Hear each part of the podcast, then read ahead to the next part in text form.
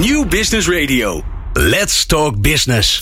Met nu People Power met Glen van der Burg. People Power is een programma over de kracht van mensen in organisaties. Met interviews en laatste inzichten voor betere prestaties en gelukkige mensen. Deze week gaat Glen van der Burg in gesprek met... Aukje Nauta en Christel van der Ven zijn beide in de studio. Daar ben ik natuurlijk heel blij mee. Uh, beiden experts duurzaam inzetbaarheid. Beiden partner in Factor 5. En uh, ja, ze komen hier vertellen over hun sabbatical. Want ze zijn een tijdje ja, ertussenuit geweest. Ja, noem, je dat eigenlijk zo? Nou ja, dat gaan we vragen aan ze. Het heeft er in ieder geval waarschijnlijk voor gezorgd dat ze weer heel veel nieuwe inzichten en inspiratie hebben opgedaan. En ja, in deze uh, aflevering hoor je van ze wat dat dan is geweest. Uh, ja, degene onbekende voor de show. Aukje natuurlijk al hele tijd met haar aanraders columnist. En uh, Christel die is hier ook al uh, vaker langs geweest. Dus uh, nou, we zijn natuurlijk ongelooflijk benieuwd wat, wat ze allemaal mee hebben gemaakt de afgelopen tijd. Wil je nou de nieuwste afleveringen van People Power via WhatsApp? Sla ons nummer dan op onder je contactpersonen 0645667548. En ging dat nou veel te snel? Daar kan ik me alles bij voorstellen. Ga naar onze, naar web, onze website peoplepower.radio. En dan vind je hoe je dat moet doen. Je moet in ieder geval even een berichtje sturen. Uh, je moet uh, dat uh, nummer opslaan en je moet even zorgen dat je ons meldt dat de podcast aangaat. En wil je er nou van af? Dat komt ook nog wel eens voor dat mensen zeggen: Nou, het is wel weer mooi geweest. Of die hebben ons ondertussen gevonden via een, een podcast-app. Dan meld je alleen maar podcast uit. Ja, de kind kan de was doen en dan halen we weer uit het bestand. Ik vind het in ieder geval bijzonder fijn dat je luistert naar People Power. People Power met Glen van den Burg. Aukje nou, dank Christel van der Ven in de studio. Wat leuk dat jullie er zijn. Dankjewel. dankjewel. Ja, dat is toch altijd uh, feest. Een soort uh, vriendinnen van de show. Ja. Ja, toch? Zeker, absoluut. Ja. Uh, dames, laten we even beginnen bij het begin. Jullie um, zijn, ik denk dat het een beetje eind vorig jaar, dat we, wij met elkaar spraken. En dat jullie zeiden, ja, we gaan een sabbatical nemen. En dan, nou ja, ik zie dan voor me dat je een tijd, een half jaar of een paar maanden niets doet. Ergens uh, in de zon gaat liggen, mijmerend, herstellend. Uh, dingen gaat doen die je, je anders niet aan toe kwam. Uh, de tuin doen, leren kantklossen. Ik heb geen flauw idee. Perfecte samenvatting ja, hè, van wat dat was het. Hè? Gedaan. Nou, dit ja, was deze aflevering van People Power. hoe, hoe zag het er bij jullie uit? Nee, nee, we beginnen bij het begin. Waarom?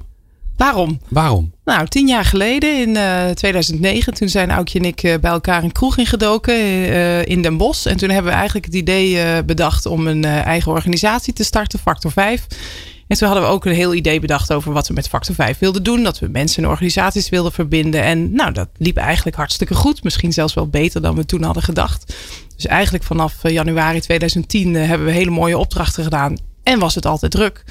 En uh, ja, zo langzamerhand voelden wij zelf dat we toe waren aan een nieuw verhaal. En het lastige is dat als je hele leuke opdrachten hebt, dat het ontzettend ingewikkeld is om dan ook nog de tijd te nemen om te lezen en te onderzoeken en een nieuw verhaal te ontwikkelen. En omdat wij allebei uh, uh, twee dames zijn die moeite hebben met nee zeggen en heel vaak voor heel veel en heel snel te porren zijn, zagen wij april 2000 18 hebben we het dan inmiddels over. Zagen wij eigenlijk maar één mogelijkheid. En dat was om heel rigoureus te zeggen: volgend jaar april nemen we zes maanden vrij. Op zich was het eigenlijk ook wel een mooi verhaal hoe we daartoe gekomen zijn. Uh, want een van de dingen die wij doen is uh, training en academisch leiderschap aan uh, hoogleraren van de Universiteit Utrecht geven. En, um, ja, en dan hebben we eigenlijk altijd een soort van dialoog met een bestuurder van de Universiteit Utrecht en de hoogleraren. En een van die hoogleraren die vroeg zo van waarom is het eigenlijk niet mogelijk om aan de Universiteit Utrecht een sabbatical te nemen? Toen zei die bestuurder dat kan. Het staat zelfs in de CAO, maar niemand van jullie doet dat. Mm. Nou, en dat, dat sloegen wij heel erg op. Dus toen wij die vrijdagmiddag samen een, samen een biertje dronken, uh, toen zeiden we van. Hmm, wij kunnen dat zelf beslissen. Waarom doen wij dat eigenlijk niet? En toen hebben we eigenlijk ja, in een split second de beslissing genomen. Een jaar later, van 1 april tot 1 oktober 2019, gaan we het zelf doen. Ja, en dan, en dan noemen we dat een sabbatical. En dan hebben we er allerlei beelden bij. Wat omschrijven, mis Aukje, wat zagen jullie voor je? Ja, wat we vooral voor ons zagen was um, eigenlijk inderdaad niets. Dat even niets hoeft. Hè? Hoe zou het zijn uh, als we even niet heel hard werken? Wat gaan we dan doen? Hè, dus het was eigenlijk ook wel een soort van opgave voor ons om doelloos die sabbatical in te gaan. Het is helemaal mislukt.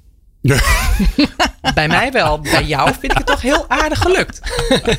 nee, maar even simpel gezegd. Het, het houdt in. Normaal is het zo dat, uh, dat je, tenminste als ik naar mijn leven kijk, dan is dat heel kort cyclisch. Bij jullie iets lang cyclischer volgens mij. Maar dat, dat stel je voor dat iemand, dat een klant zich zou melden in januari. En die zegt, joh, ik heb een traject en dat moet eind, maart, eind, eind mei klaar, klaar zijn. Dat je zegt, nee, nou, dat, mhm. ja, wij merkten dus ook uh, dat, het, dat het allermoeilijkste was uh, om, om nee te verkopen aan klanten. En dat is dus ook de reden waarom Christel zegt van het is niet helemaal gelukt. Want het is niet helemaal gelukt. Dus hè, als ik persoonlijk naar mezelf kijk, dan waren er een aantal ja, uh, klussen, opdrachten, klanten ja, die ik zo ontzettend leuk vond dat ik ze toch maar ben blijven doordoen. En onder andere ook die training, training academisch leiderschap, die zijn we wel door blijven doen. Ja. Als je nou, dan gaan we zo naar Christel. Als jij nou van jezelf moet zeggen van 1 april tot 1 oktober. Want ik weet ook nog een ander ding wat je bent blijven doen. Namelijk de columns bij mij.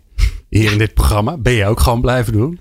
Uh, wat, heel fijn is natuurlijk. Uh, daar ben ik heel blij mee. Maar um, hoeveel procent heb je uh, nee kunnen zeggen? Ja, ik denk, mijn agenda was de helft leger. En dat is natuurlijk eigenlijk al heel mooi.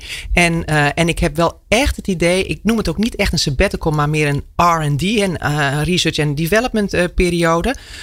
waarin ik ook echt heb kunnen nadenken over wat ik nou eigenlijk wil en hoe ik bijvoorbeeld het duurzame inzetbaarheidsthema kan tweaken, kan omdraaien naar iets waar eigenlijk nog veel meer mijn hart ligt en waarvan ik het idee heb ja, dat ik daarmee ook meer impact uh, kan hebben, meer verandering teweeg kan brengen. Ja, gaan we het zo over hebben. Eerst even naar Christel.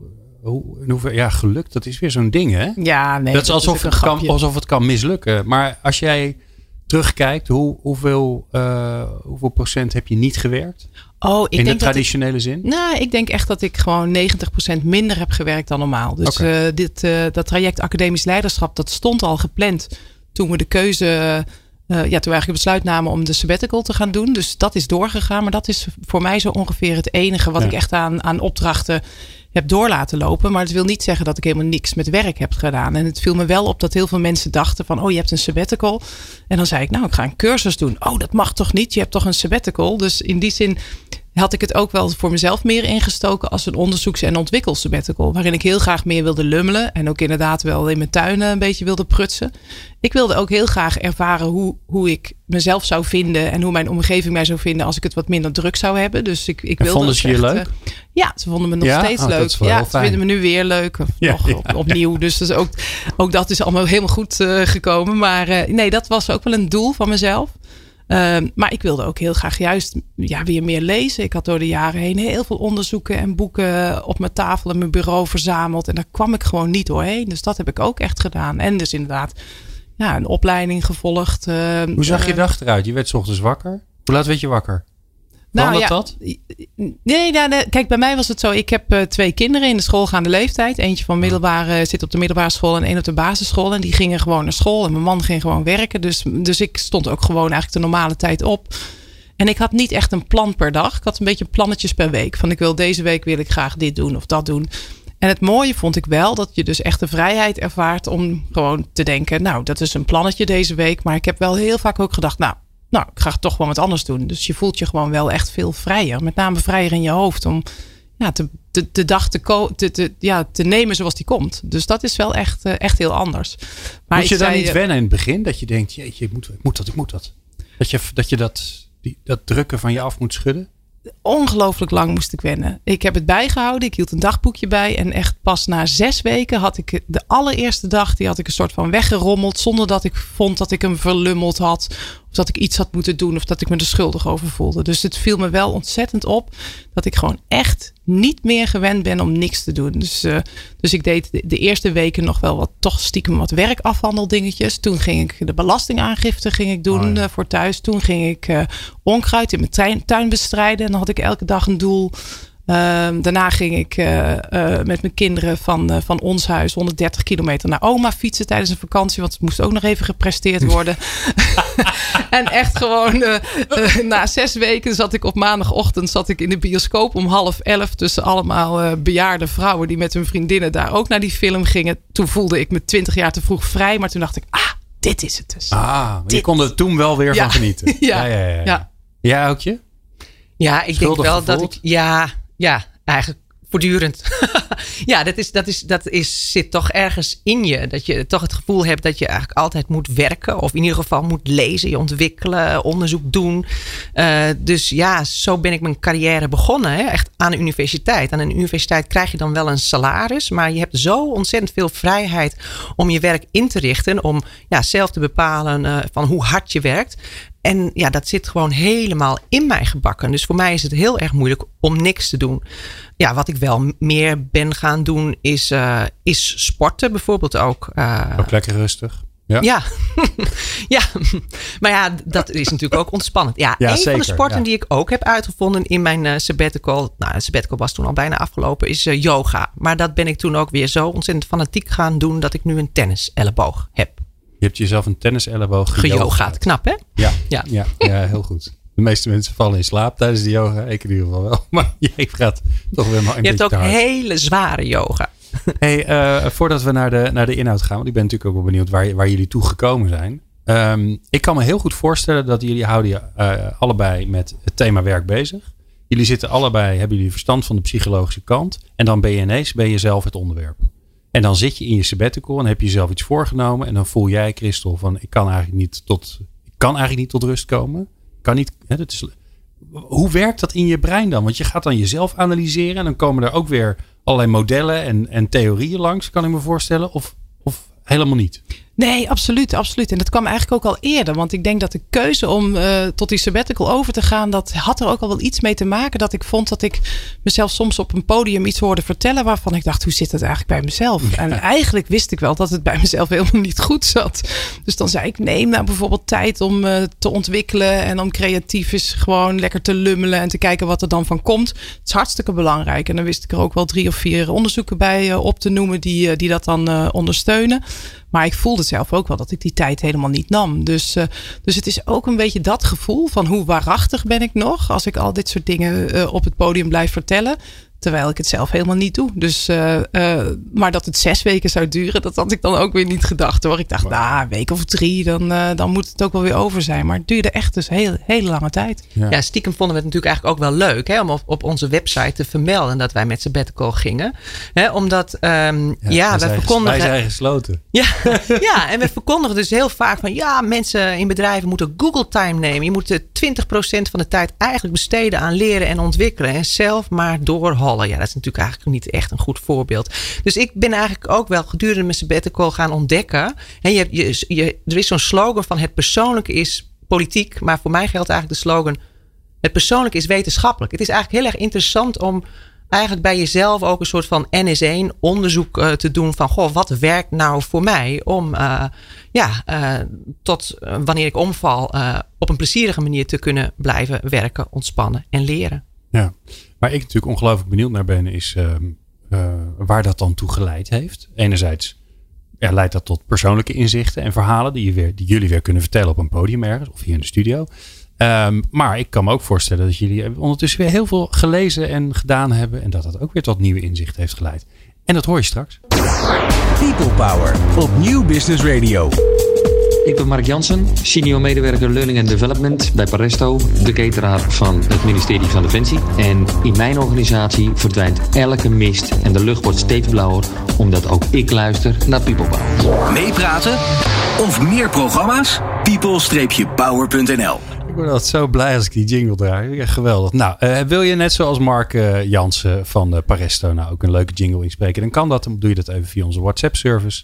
Ja, het werkt eigenlijk heel simpel. Je zegt eh, ik ben en dan je naam. En dan eh, vertel je waarom je eigenlijk naar People Power luistert. Als je luistert natuurlijk, anders slaat het nergens op. Eh, in de studio Aukje Nauta en Christel van der Ven. Ehm, allebei tegelijk gezellig. Dus het hele bedrijf dicht. Wij zijn gesloten wegens sabbatical. Ehm, ja, dan stop je met werken. Of in ieder geval met het doen van opdrachten. Laten we het eigenlijk laten we het zo zeggen. En dan kom je daar. Ja, dan, voor mij kom je er dan achter dat je gewoontes hebt opgebouwd in dat werk. Christel, had jij nou iets waarvan je dacht. Jeetje, de, ik ben dingen aan het doen uit gewoonte. En die slaan eigenlijk nergens op. Want ik, ik heb geen opdrachten meer. Dus ik hoef dat niet meer te doen. Uh, ja, nou ja, de, de meest voor de hand liggende is dat ik inderdaad heel erg uh, geneigd ben om heel vaak mijn mail of mijn social media te checken. En dat bleef ik vrij lang doen. En je ziet wel dat toen ik echt gestopt was op 1 april, dat het nog een tijdje doorging. Maar na drie weken, toen ja, stierf dat mailverkeer uh, wel een beetje uit. En dat duurde echt ook wel een tijdje voordat ik daaraan gewend was. En ik vond het ook een beetje griezelig. Dat ik echt dacht, oh jeetje, straks dan word ik vergeten. En ook toen we op 1 oktober weer begonnen. Dat je, dat je wel weet dat het niet zo is. Maar dat je dan ergens toch denkt, oh zitten mensen nog wel op mij te wachten. Iedereen dus, vergeten. Uh, ja, ja, dat gevoel. Ja, gek eigenlijk. Terwijl ik rationeel heel goed weet dat dat niet zo is. Terwijl ik rationeel ook heel erg graag juist een periode wat minder mail wilde hebben. En toch, als het dan zover is, dan is het toch een soort muscle memory dat je maar op je smartphone uh, blijft uh, turen. En wat doe je dan nu anders? Nou, toen ik eraan gewend was, toen kwam ik erachter dat het eigenlijk ontzettend fijn is. Dus ik merk wel dat ik nu zelf veel minder mail. Dus dat ik veel uh, beter nadenk van waar stuur ik echt een mail over. Hè? Omdat elke mail die je stuurt, heb ik wel eens ooit gelezen, daar krijg je er zes voor terug. Ik reageer veel minder op cc's. En ik heb ook een aantal mensen die mij vrij veel mailden gezegd: uh, je hoeft me echt niet voor alles te mailen. Dus mail me vooral of bel me als je ergens advies over nodig hebt. Of als je gewoon even iets met me wil overleggen. Maar ik hoef echt niet overal in de cc te staan. Dus het is wel beter nu. Ja. Oké, okay, mooi. Aukje, heb jij zo'n zo'n nou, gewoonte? Ik merk dat die verandering bij mij echt minder groot is geweest. En wat bij mij, ik, ik heb het echt gezien als research en development. Want een van de dingen die bijvoorbeeld ook door is gegaan, is ja, ik ging wel regelmatig naar de Universiteit Leiden, omdat ik daar ook eigenlijk alleen maar hoef te studeren en, uh, en onderzoek uh, te doen. Dus ja, die verandering was bij mij gewoon minder groot.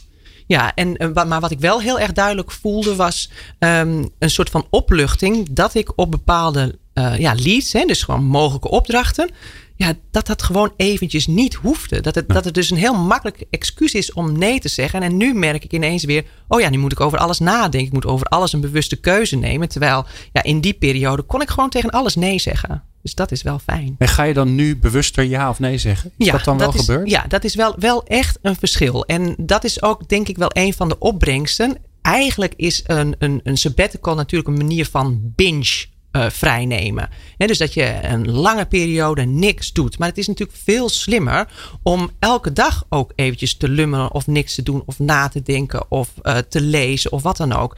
Um, dus wat volgens mij, ja, dat wat in mijn hoofd en in mijn handelen echt wel veranderd is, um, is dat ik veel meer focus. Hè? En dat ik ja, bepaalde dingen die nou ja, commercieel heel interessant zouden zijn. Hè? Net nog hebben we volgens mij toch een, een vrij groot orderverzoek. Uh, hebben wij, offerteverzoek hebben we nee tegen gezegd. Omdat we dachten, hmm, we hebben gewoon geen tijd echt. voor. Oh, Niet geen echt. tijd. Nee, geen tijd. En, en, niet, niet leuk, leuk genoeg. genoeg. Niet Nee. leuk genoeg. Te ver reizen. Ja. Doen we niet. Ja. Goed, wat heerlijk ook, toch? Ja. Ja. Ja, en het nadeel is volgens mij van het werk wat wij hebben. En, en jullie hebben dat ook redelijk extreem volgens mij. Het zijn veel, veel opdrachten, best wel. Hè? Een lezing en een, en een, en een workshop. En dat duurt een, een uur of een half dag of een dag. Het voordeel daarvan voor ons is natuurlijk dat elke keer als je weer wat binnenhaalt, is het natuurlijk ook weer dopamine. Ja, absoluut. En de fear of Ja. missing out speelt natuurlijk ook. Hè? Zo wat als ik hier nee tegen zeg, word ik dan nog wel voor een volgende opdracht Ja. weer gevraagd? Ja, en dat vind ik wel echt eh, de opbrengst van het half jaar eh, niet werken op opdrachten. Omdat je inderdaad wel hebt gemerkt, ja, wat mis je dan eigenlijk? Ja, je mist ook wel werk hoor. Ik vond het ook echt wel weer leuk om aan het werk te zijn. Eh, maar ehm, ze- mensen zijn je echt niet vergeten. Of eh, je hoeft echt niet overal ja op te zeggen. En je kunt ook gewoon best wel met wat minder werk af. Dat vond ik echt wel een opbrengst. Ja. Ja, dat hebben, jullie, dat hebben jullie elkaar nog gemist? Of, heb- of, is daar niks in veranderd? Blijf je elkaar spreken, bellen? Maar wij hebben elkaar brieven geschreven. Oh, echt waar? Ja. Ja. Oh, wauw. Ja. Ja, which me reminds me dat ik eigenlijk op je laatste brief nog steeds antwoord moet geven. Maar je bent, Ja, ik ben geduldig. je bent veel te druk nu. Ja. hey, laten we even naar de, naar de inhoud gaan. Want, eh nou, Aukje, je zei het al, maar Christel gaf het ook al aan. Ik had een stapel boeken liggen. Het is research. Het is jezelf weer even ja, een nieuw verhaal maken. Wa- Wat, wat is er gebeurd? Waar ben je toe gekomen? Nou, ik vind het wel grappig ook om te merken dat wij, zonder dat we allebei dat doel hadden, uiteindelijk toch op een soort vanzelfde soort werkzaamheden uitkwamen. Hè? We hebben bijvoorbeeld ook alle twee een hoofdstuk geschreven in een boek eh, onder redactie van onder andere Onno Hamburger en eh, eh, Erwin Klappen. Mhm. Over geluk, over geluk, ja, Ja. precies. Dus dat komt volgend, volgend jaar uit. Dus dat vind ik ont- ontzettend leuk dat we ja, beide met heel verschillende verhalen in dat, dat boek staan. Ehm, maar ik ergens half mei bedacht ik van, goh, het wordt nu echt tijd om eens te brainstormen over dat nieuwe thema. Dus toen hebben we ja, op 16 mei, weet ik nog, een, een soort van brainstorm sessie gehad bij Maven Publishing. Hè, dat is een uitgeverij die bijvoorbeeld ook net dat nieuwe boek van Victor Mits heeft uitgegeven. Ze hebben ook nog een, um, een Maven at Work, hè, waar ze sprekers en workshops wegzetten.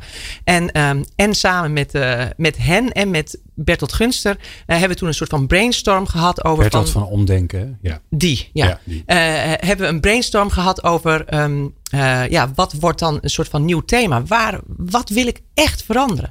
En waar het me wel heel erg om gaat, uh, of dat nou de werkvloer is of relaties in het algemeen, is ja, het echte contact. Een, een soort van ja, intimiteit zonder dat het uh, schunnig of, of gênant wordt. Um, of heel maar, leuk. Of heel leuk, ja.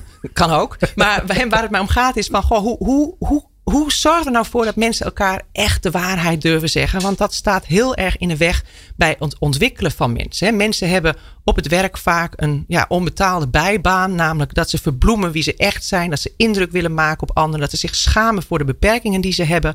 Nou, en zo praten wij wat heen en weer. En toen aan het eind van die brainstorm, ja, maakten we eigenlijk gewoon een soort van kladje. En daarop stond ineens de titel Schaamteloos leven en werken. Nou, en vanaf half mei ben ik heel veel gaan uh, ja, lezen, schrijven, uh, mensen interviewen, wetenschappers interviewen, maar ook uh, ja, vrienden over dit, dit thema. En um, ja, vanaf eind september had ik de eerste, ben ik eigenlijk aan het try-out, een, een, een theatercollege met als titel Schaamteloos leven en werken. De, de, die naam alleen al, die roept al van alles en nog wat op. Oh ja? Ja. Zoals?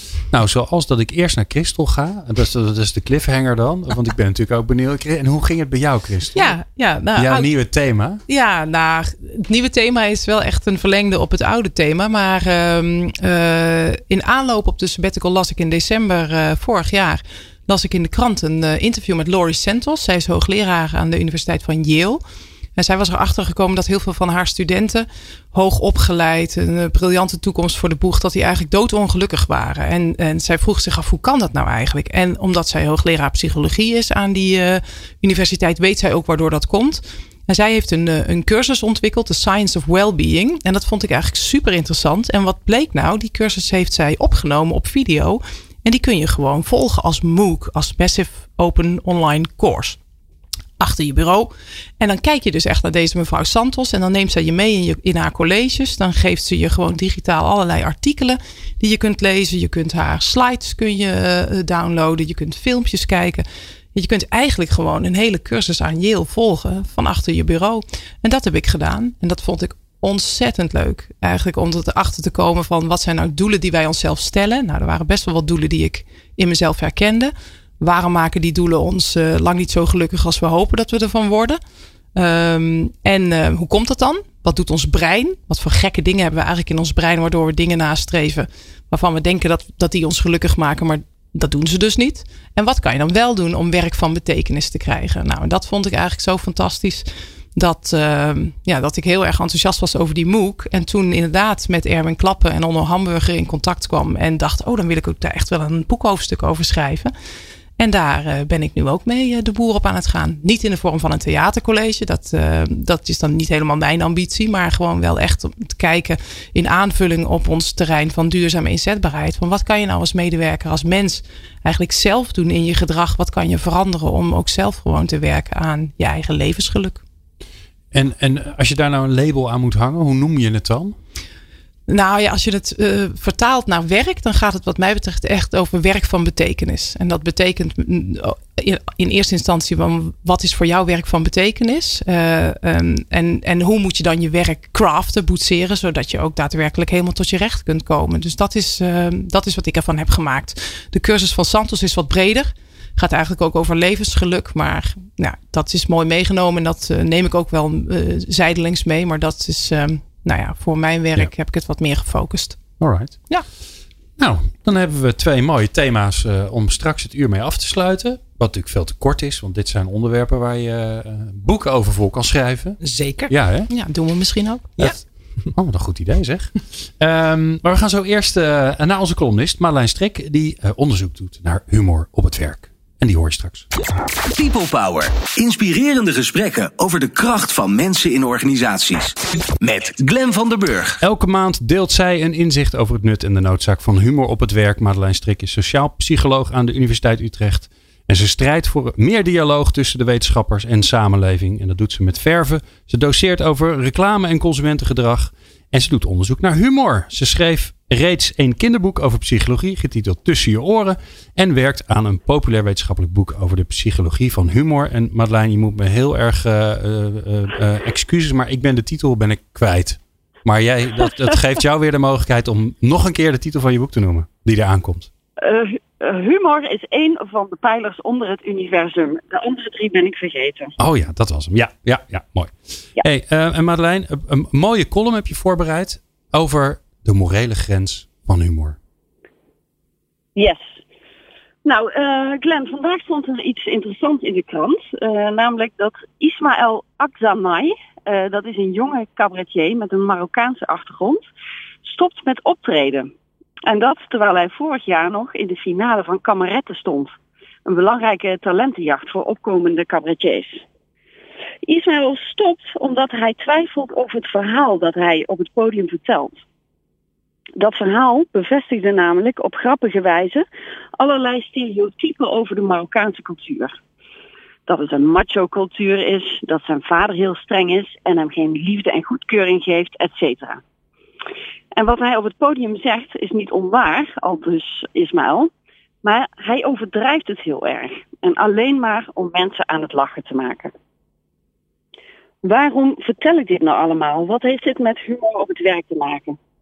Nou, als je goed luistert naar de grappen die mensen maken op het werk, valt het op dat ze vaak allerlei stereotypen bevestigen. Niet zelden bevestigen uh, grappen allerlei vooroordelen over vrouwen, etniciteit, seksuele geaardheid, noem maar op. En de vraag die ik hier wil voorleggen is: wat moeten we daar nou mee? Moet je zulke grappen nu wel of niet willen binnen je organisatie? Ja, lastig onderwerp natuurlijk. Het uh, opwerpen van die vraag alleen al roept veel reactie op. Je mag tegenwoordig ook niks meer zeggen. Het is toch maar een grapje, hoor je mensen zeggen. Ja, ik kan natuurlijk niet voor u bepalen wat u moet vinden. Wat ik wel kan doen, is wetenschappelijke bevindingen met u delen. En er is namelijk heel veel onderzoek gedaan naar het effect van discriminerende grappen op luisteraars. En laat ik dan even bij het voorbeeld over Marokkanen blijven. Stel, ik vertel tijdens de lunchpauze aan mijn collega's een groep over Marokkanen, waarin ik gebruik maak van het stereotype dat Marokkanen crimineel zijn. Wat doet dat met mijn tafelgenoten? Wordt hun mening over Marokkanen daardoor negatiever? Gaan ze zich anders gedragen ten opzichte van Marokkaanse collega's? Wat blijkt uit onderzoek is dat moppen de mening van mensen niet of nauwelijks veranderen. Wat ze wel doen, is bestaande vooroordelen bevestigen. Dus als je toch al een negatief beeld had over Marokkanen, en helaas hebben veel Nederlanders dat, bewust of onbewust, dan wordt dat beeld nog eens extra bevestigd. En dat effect is natuurlijk nog sterker als die grap verteld wordt door een Marokkaan, zoals bij Ismail Aksanai. Als hij de vooroordelen over Marokkaan al bevestigt, dan moet het toch zeker wel kloppen. Bovendien, en dat is denk ik heel belangrijk, creëert hij hiermee een sociale norm waarin racisme is toegestaan. Die mop kleineert niet alleen Marokkanen, hij relativeert ook het discrimineren zelf.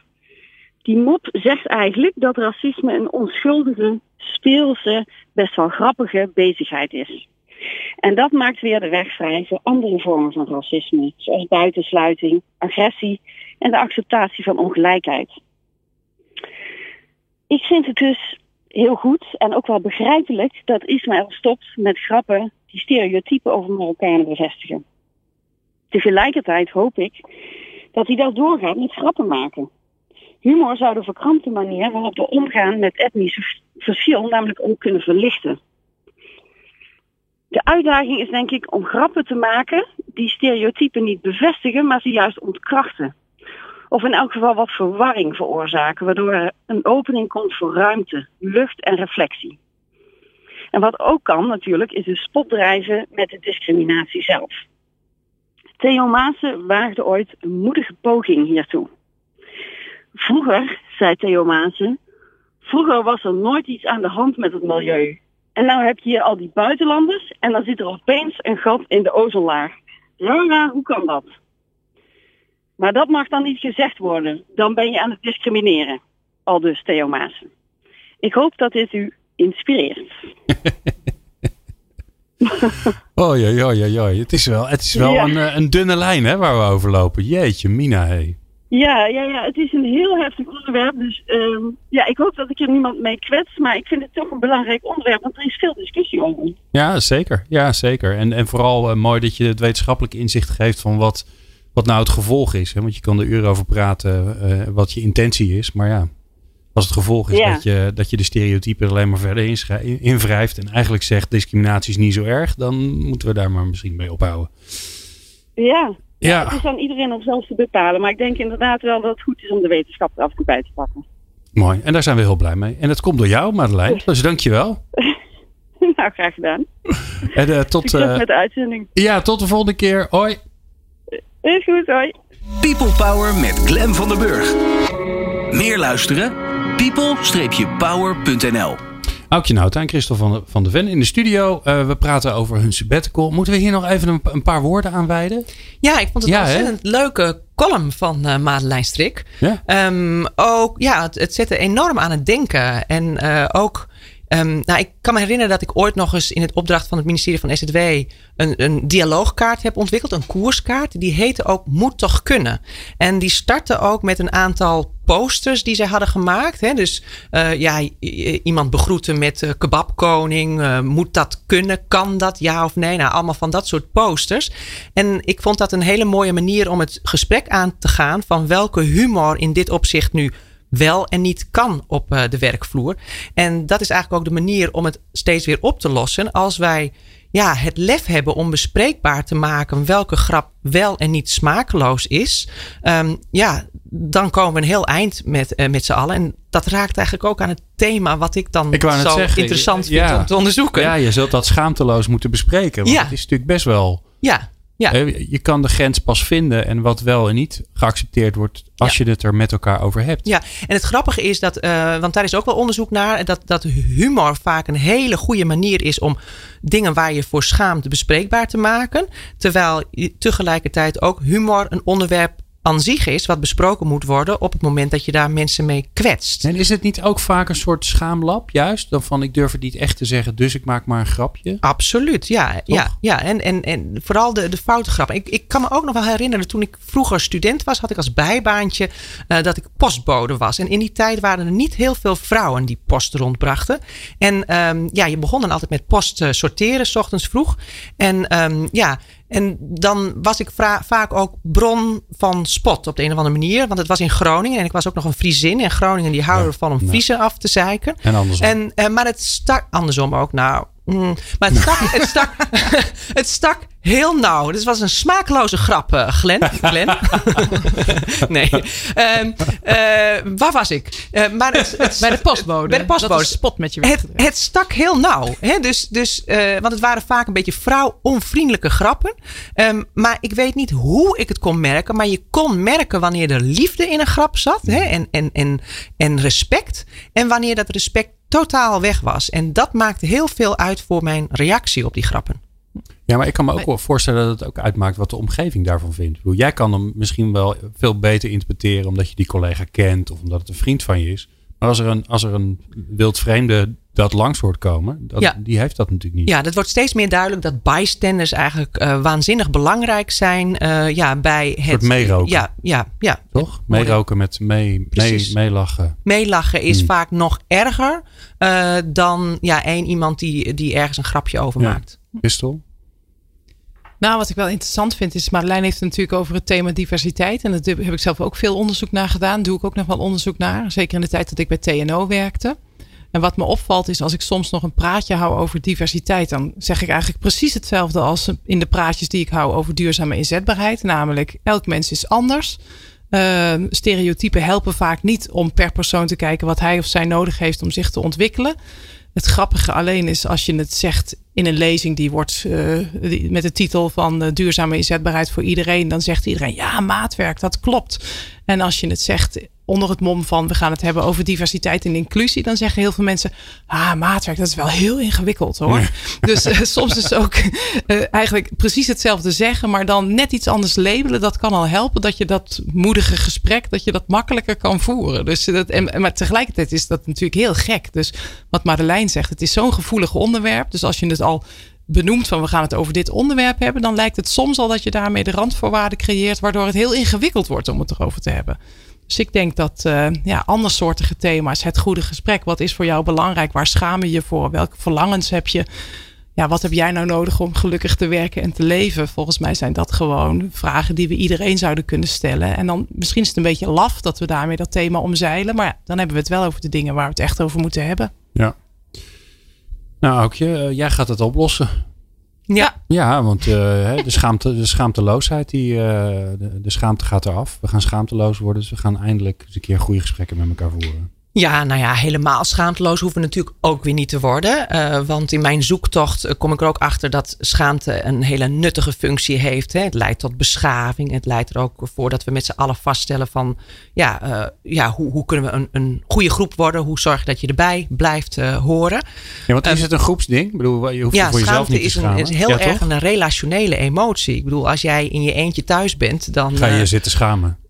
Nee, het, ja. het, het, het, het, heeft altijd te maken met anderen die iets zien of horen van jou. Dus je schaamt je altijd ten opzichte van een ander. Je schaamt je soms ook wel voor jezelf, maar dat is altijd in relatie tot een ander. En daarom vind ik het zo'n interessante emotie, juist omdat die sociaal is. En juist omdat je hem ook in het sociale moet oplossen. En dan niet ja, door weg te doen met schaamte, maar door de schaamte onder ogen te zien. En te bedenken welk verlangen zit daaronder. Ja, opdat je je authentieke zelf kunt worden. Oké, okay, dus, dus als je je ergens voor schaamt, dan zit, daar, dan zit daar een reden achter. En dat zou wel in zijn verlangen kunnen zijn. Precies. Geef eens een voorbeeld, dat ik het snap. Ja, nou een heel simpel voorbeeld. Die heb ik volgens mij ook wel eens in een column uh, gebruikt. Maar even herkauwen. Niet iedereen het zo simpel is, alles. daarom. Nee. Uh, maar dit gaat over een, een, een schrijfster en journalist. Die werd continu afgewezen. Daar schaamde zich voor. Hè? Want schaamte heeft ook vaak te maken met afwijzing. Um, en toen ergens onder de kerstboom in 2017 bedacht ze een nieuw doel voor zichzelf. Namelijk in 2018 is mijn doel om 100 keer afgewezen te worden. Is haar gelukt? In totaal kreeg ze 107 afwijzingen, maar ook 43 acceptaties, waaronder een van haar stukken in de New Yorker. Daar wilde, Oh, wilde ze kijk. altijd al in publiceren. En dus dat, dat is, nou ja, in een notendop uh, hoe je ermee zou moeten omgaan. Ja, ja dus haar, haar verlangen was dat ze heel graag gepubliceerd wilde worden. Ja, ja hè, en, en door te erkennen dat ze zich ergens voor schaamde en, en die schaamde eigenlijk ook breed uit te etaleren, um, ja, ja, werden er nieuwe mogelijkheden voor haar uh, geopend. En, en wat hebben we eraan in de organisaties? Nou, heel veel. Want um, wat we nu vaak zien in organisaties is dat we vaak niet voor onze zwakheden uh, durven uitkomen. He, dat wat we niet kunnen, dat verbloemen we heel graag. Um, en dat ontneemt ons eigenlijk de mogelijkheid om te leren. Want als jij niet zegt van, goh, ik weet eigenlijk niet hoe ik uh, een WhatsAppje moet versturen. Ik noem maar wat. Nou, dat is nou iets wat iedereen juist ja, wel kan, maar doet er eigenlijk niet toe. Maar als je dat niet durft te zeggen, dan ja, kan je ook niet iets nieuws leren. Dus schaamte staat ook heel erg in de weg als we dat niet bespreekbaar uh, maken van groei en leren en ontwikkelen. En ook, ik kan me ook voorstellen, ook mis, mispresteren, dingen niet doen. Ja. Want je, heel veel dingen heb je ook geen zin in, omdat je denkt, Nee. ik ben daar slecht in. Ik vind Nou, het stom. Ik heb het laatst ook eens heel simpel gevraagd in een, in een workshop uh, van uh, mensen in de Rotterdamse havens, uh, notabene. En, um, en dan vroeg ik ook van, waar ben je nou trots op in je werk en waar schaam je je eigenlijk voor? En bij het trots was, ging het eigenlijk altijd om van dat ze een klant hadden geholpen, een collega hadden geholpen. En schaamte, dat had te maken vaak met iets wat ze niet hadden gezegd. En ik kan natuurlijk nog niet generaliseren, dus ik moet hier natuurlijk nog een heel grootscheeps uh, enquêteonderzoek uh, naar doen. Uh, maar ik vind het toch interessant. Hè? Dus vaak ging het erom van ik had iets tegen mijn baas moeten zeggen, maar dat durfde ik niet. En dus het heeft heel veel te maken met durf, hè? de lef en het moed om kritiek te geven op je baas, ja, die hebben we heel vaak niet. Terwijl we daarmee ook de kans ontnemen aan de organisatie om ja, misstanden of dingen die handiger kunnen, om die verder te ontwikkelen. Ja. Maar het is wel pittig. Ja. Toch? Ja, Dan kan je maar anders is het leven kan je, saai, toch? Kan je even weer mee vooruit. En, en Ja. eh, wat ga je ermee doen? Dus hoe, want het is leuk, hè? je komt, het is natuurlijk voor de luisteraars interessant. Je komt tot zo'n inzicht. Je gaat er alle van alles over lezen en doen. En je hebt, eh, je hebt er een, een theaterlezing. Ja. Nee, Theatercollege, ja. dat klinkt gezellig. Nou ja, kijk, wat ik merk dat ik heel erg leuk vind, is niet alleen. Nou ja, je, je ziet ook een soort van trend op, op, op dit moment als het gaat om leren. Dat is meer ervaringsleren. En zo zie ik mijn theatercollege eigenlijk ook. En dat je kennis niet zozeer overbrengt door erover te vertellen of een boek te schrijven, maar mensen ook ter plekke te laten ervaren. je wat het rotschamen bij eigenlijk is. Je gaat je rotschamen Leuk. in eerste instantie. Maar dan hoop ik toch met, met de mensen in de zaal de ontwikkeling te maken. eh, naar dat ze opeens ja, ook eh, bevrijd zijn van hun schaamte. Of hun schaamte vrij laten stromen. Op dat ze dan op zoek kunnen gaan naar wat wil ik echt in werk, eh, werk in leven. Oké, dus je gaat je eerst rotschamen en dan ga je kijken waar komt het vandaan. En aan het einde. Dat is de bedoeling. Ik weet nog niet of het lukt. richting. Ja, ik weet nog niet of het lukt. Ik ben er natuurlijk nog aan het try-outen. Maar Ja. dat is eh, wel eh, waar ik eh, op uit ben. Want mijn verlangen, als ik nou heb over mijn verlangen, is toch een soort van eh, simpel leven. Hè, waarin, waarin ik een, ehm, ja, lezingen eh houd over dit thema. Om echt wat teweeg te brengen in zalen. eh, daar ook over een boek eh, te schrijven. Ehm, en daarnaast ja, in organisaties rond te lopen om mensen te ontwikkelen, organisaties te ontwikkelen. Ehm, ja, niet alleen omdat dat voldoening geeft, maar omdat daar ook weer mooie verhalen uit voortkomen. Die ik dan weer in boeken en lezingen kan verwerken. Ehm, ja, dus dat is Mooi. wat, wat in, in brede zin ook die sabbatical voor mij heeft opgeleverd. Ja. Nou, wil je eh Aukje de mogelijkheid geven om haar eh, schaamteloos leven en werken theatercollege te try-outen? Tegen een ge- geringe vergoeding, want ze is helemaal niet duur. Eh, dan kun je Aukje bellen.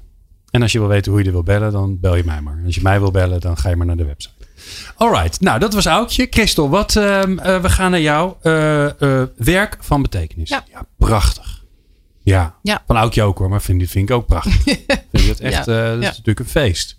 Ja. Ja, wat ga je, eh, even, eh, waar ben je achter gekomen?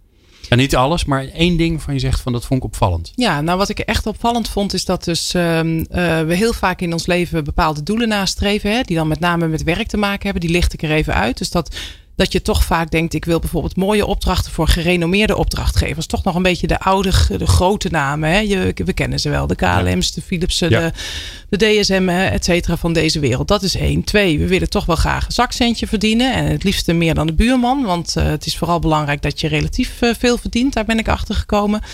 En eh, wat we dan ook nog graag willen is heel goed presteren. Omdat we bang zijn. En dat relateert heel erg aan Aukjes thema van schaamte om af te gaan. Hè. Dus we denken ook echt dat als, als we ja, niet goed presteren. Dat dan de hele wereld instort. En dat dan echt alles eh, verloren is. En waar ik eigenlijk achter ben gekomen is dat allemaal dingen zijn die best het nastreven eh, waardig zijn, maar dat we er niet duurzaam gelukkig van worden. En dat komt omdat we eigenlijk vaak de, eh, de impact van negatieve gebeurtenissen overschatten. Dus we, we maken ons veel banger. Dus we zijn veel banger voor slecht presteren. En voor het mogelijke effect wat dat dan zou opleveren dan, dan daadwerkelijk het geval is. En het blijkt dus ook dat je helemaal niet zo gelukkig wordt van een, eh, een hoog salaris en die goede baan in de klassieke zin van het woord. Maar je wordt veel gelukkiger van een baan van werk dat bij je past. Waarin jij gewoon minimaal vijf keer per dag kan doen waar je goed in bent. En misschien is dat niet bij een grote organisatie. Kan wel natuurlijk. Maar dat kan ook op een hele andere manier zijn. En hoe zorg je er dan voor dat je voor jezelf werk van betekenis creëert? Hoe kan je dat dan nastreven? Dat is echt wel iets waar ik in geïnteresseerd ben. Ja. Ja, zeker. Dat, dat, la, dat eerste is natuurlijk een mooi inzicht. Maar dat laatste, eh, als, als je dan denkt, oké, dat wil ik ook wel. Hoe doe je dat dan? Dat is natuurlijk wel even vers 2. Dat is niet van de een op de andere dag geregeld. Nee dat, nee, dat is inderdaad niet van de een op de andere dag eh, geregeld. Wat ik eh, wel mooi vind, is dat je natuurlijk er wel goed over kan nadenken. Van wat zijn mijn sterke punten? Waar wil ik me verder in ontwikkelen? Uh, wat zijn nou echt belangrijke dingen voor mij? Maar ook terugkijkend en stilstaan bij de dingen waar je echt gelukkig van werd. Wat zijn die dan daadwerkelijk? Tel je zegeningen. En wat ik wel een heel mooi inzicht vind, waar ik nu dus ook in workshops veel mee bezig ben, dat is een methodiek. Dat heet de WOOP-methodiek. Die is ontwikkeld door een, gezellig. door een Duitse hoogleraar. Die heb ik omgetoverd naar Woep jezelf naar werkgeluk. En uh, WOOP is een acroniem. En de Oh. W staat voor uh, wish. Dus wat is je goede voornemen? Wat is je wens in je werk? De eerste O staat voor outcome. Dan kun je dan je wens ook daadwerkelijk omtoveren in een concreet iets. Ehm, de tweede O staat voor obstacles. Welke obstakels denk je tegen te komen in het ten uitvoer brengen van je wens? Hè? Want ja, waarom hebben we heel vaak dezelfde goede voornemens elk jaar keer op keer? Omdat we onderweg toch zijn vergeten om ze uit te voeren. En de P staat voor plan. Als je dan zo'n obstakel tegenkomt, waarvan je eigenlijk op voorhand wel weet dat je dat tegenkomt, wat ga je dan doen? Of hoe ga je er dan over denken, zodat je toch over dat obstakel heen komt? Het gaat er niet zozeer om dat je dat obstakel uit de weg ruimt, maar hoe kom jij er overheen? En het is dus een denkmethodiekje. Nou, dat kun je eigenlijk per wens, kost het je ongeveer vijf minuten om dit schemaatje in te vullen. En het is dus uh, wetenschappelijk aangetoond dat mensen die woepen, dat die veel vaker hun doelen halen dan mensen die niet woepen. Dus als je bijvoorbeeld... En ik kan me voorstellen dat het goed doet op een feestje. Als iemand zegt, goh, wat ben je aan het doen? Ze hebben enorm aan het woepen. Ja, ja dan precies. Krijg, hè, wat? ja, whoop around. Whoop away. Ja, ja. ja. Ik voel een liedje aankomen. Iets met woep erin. Whoop, there it is. Ja. Zo. ja, en ik heb hem dan bijvoorbeeld... Het is niet echt gerelateerd aan, aan, aan werk. En toch ook weer wel. Hè. Bijvoorbeeld, mijn wens is om minder te snacken. Minder ongezond te eten. Oh, ik ga heel goed luisteren. Ja, ja. nou, um, wat is dan mijn outcome? Maar mijn outcome is vooral dat als ik straks uh, over het station loop... Uh, rond etenstijd, dat ik dan, dat ik dan niet uh, gore dingen ga kopen bij allerlei kiosken. Ja. Uh, dus het obstakel is ook tegelijkertijd, als ik met honger op de station, uh, op het, in de stationshal ben, dan krijg ik te veel verleidingen. Dus wat is mijn plan? Dat ik op voorhand, en het klinkt misschien een beetje duf, maar dat ik gewoon twee boterhammen in mijn tas heb. Nou, die heb ik nu dus ja. in mijn tas. Ja, wat goed. En appel. sinds ik ja. dat dus heb, denk ik nog steeds, oh, ik zou echt heel graag een stuk Ja. pizza willen. En maar je hebt een alternatief. toch die boterham. Ja. Ja, ja. En Ja, zo heel slim. kan je dat ook doen voor uitdagende taken of als je meer wil bewegen. Of, uh, dus het werkt echt. Maar, maar Christophe, vind je het dan niet eigenlijk verschrikkelijk dat we die stations dan helemaal volgebouwd Ja. hebben met al die verleidingen? En is, wordt het Al die gevulde voor, koeken. eh, Het is afschuwelijk. Ja. Ja. En, en, maar zo is het ook met werkgeluk. Hè. Ik ben erachter gekomen, je kunt als mens zelf heel veel doen. Maar natuurlijk werkt het veel makkelijker en al, gaat het allemaal sneller. En is het beter als je omgeving meedoet. Dus als de stationshals inderdaad gewoon een soort kaal Stalinistisch uh, Met heel veel appels. zijn. Met alleen Met maar alleen maar appels. appels. zo. Nou, Ja, kan heel ja, dat gezellig appels en- Nou, mag ik daar nog een kleine anekdote Ja, en, dan, over en, vertellen? dan, en dan sluiten we af en dan is de deur voorbij. Oké, nou ja, ik bedoel, omdat ik dan wel eens klaag hè, bij van die tankstations over van, dan willen ze iets aansmeren hè, bij de koffie. Ja. En, eh, en dan soms dan zeg ik van, waarom vragen jullie dat? Vind ik een vervelende vraag, want eh, dan wordt mijn wilskracht weer eh, ja, getergd. Tankje, wordt En toen kreeg Ja. ik ze als antwoord terug. Ja, we hebben het ook wel eens met appels geprobeerd, maar die koopt niemand. Nee. Ja, Ja, helaas. scripted jobs. Dat is ook geen werk van betekenis volgens Nee, mij. Maar dat is weer een zielig. heel Dat ander zijn mensen die verhaal. moeten Ja. dat zeggen. Die Ja. willen dat helemaal niet zeggen. Nee. Nee, Want dan zien ze inderdaad iemand zoals ik, die eigenlijk die mars helemaal niet moet eten. En dan zeggen ze, wat is nog gebruik maken van de aanbieding. Ik zou het niet doen, ik zou het niet doen. Daar doet Alicia Grande doet daar onderzoek naar. Hè? En die is er dus echt achter gekomen dat van dat soort activiteiten die je als werknemer moet doen, dus dat je servicegericht moet zijn, dat je echt de kans op depressiviteit vergroot. Dus het is ook echt gewoon aangetoond slecht. Slecht. Yes. Alright. Ehm, de conclusie van dit uur samen met Christel van der Ven en Aukje Nauta is dat ik vind dat we dit één keer per half jaar moeten doen. Nou, wat gezellig. Vind je niet? Ja. En dan doen we het onvoorbereid. Volgende keer hoeven we het niet over het sabbatical te hebben. Maar dan gaan we het gewoon hebben over wat ben je de afgelopen half jaar tegengekomen. Wat, wat wil je delen met de wereld. En dan volgens mij gaan we dikke pret hebben. Goed idee.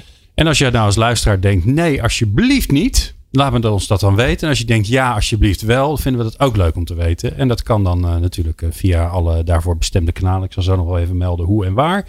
Maar eerst natuurlijk bijzonder veel dank aan Aukje Nout en Christel van der. Fijn dat jullie weer helemaal terug nieuw en improved zijn. Superleuk. Vinden wij ook. Ja, Dankjewel. Fijn dat jullie er waren. Ehm, wil je nou meer luisteren? Kan dat natuurlijk via peoplepower.radio of via alle daarvoor bekende podcast apps die daar zijn. Daar vind je ons. Dan google je even op People Power Podcast en dan vind je ons.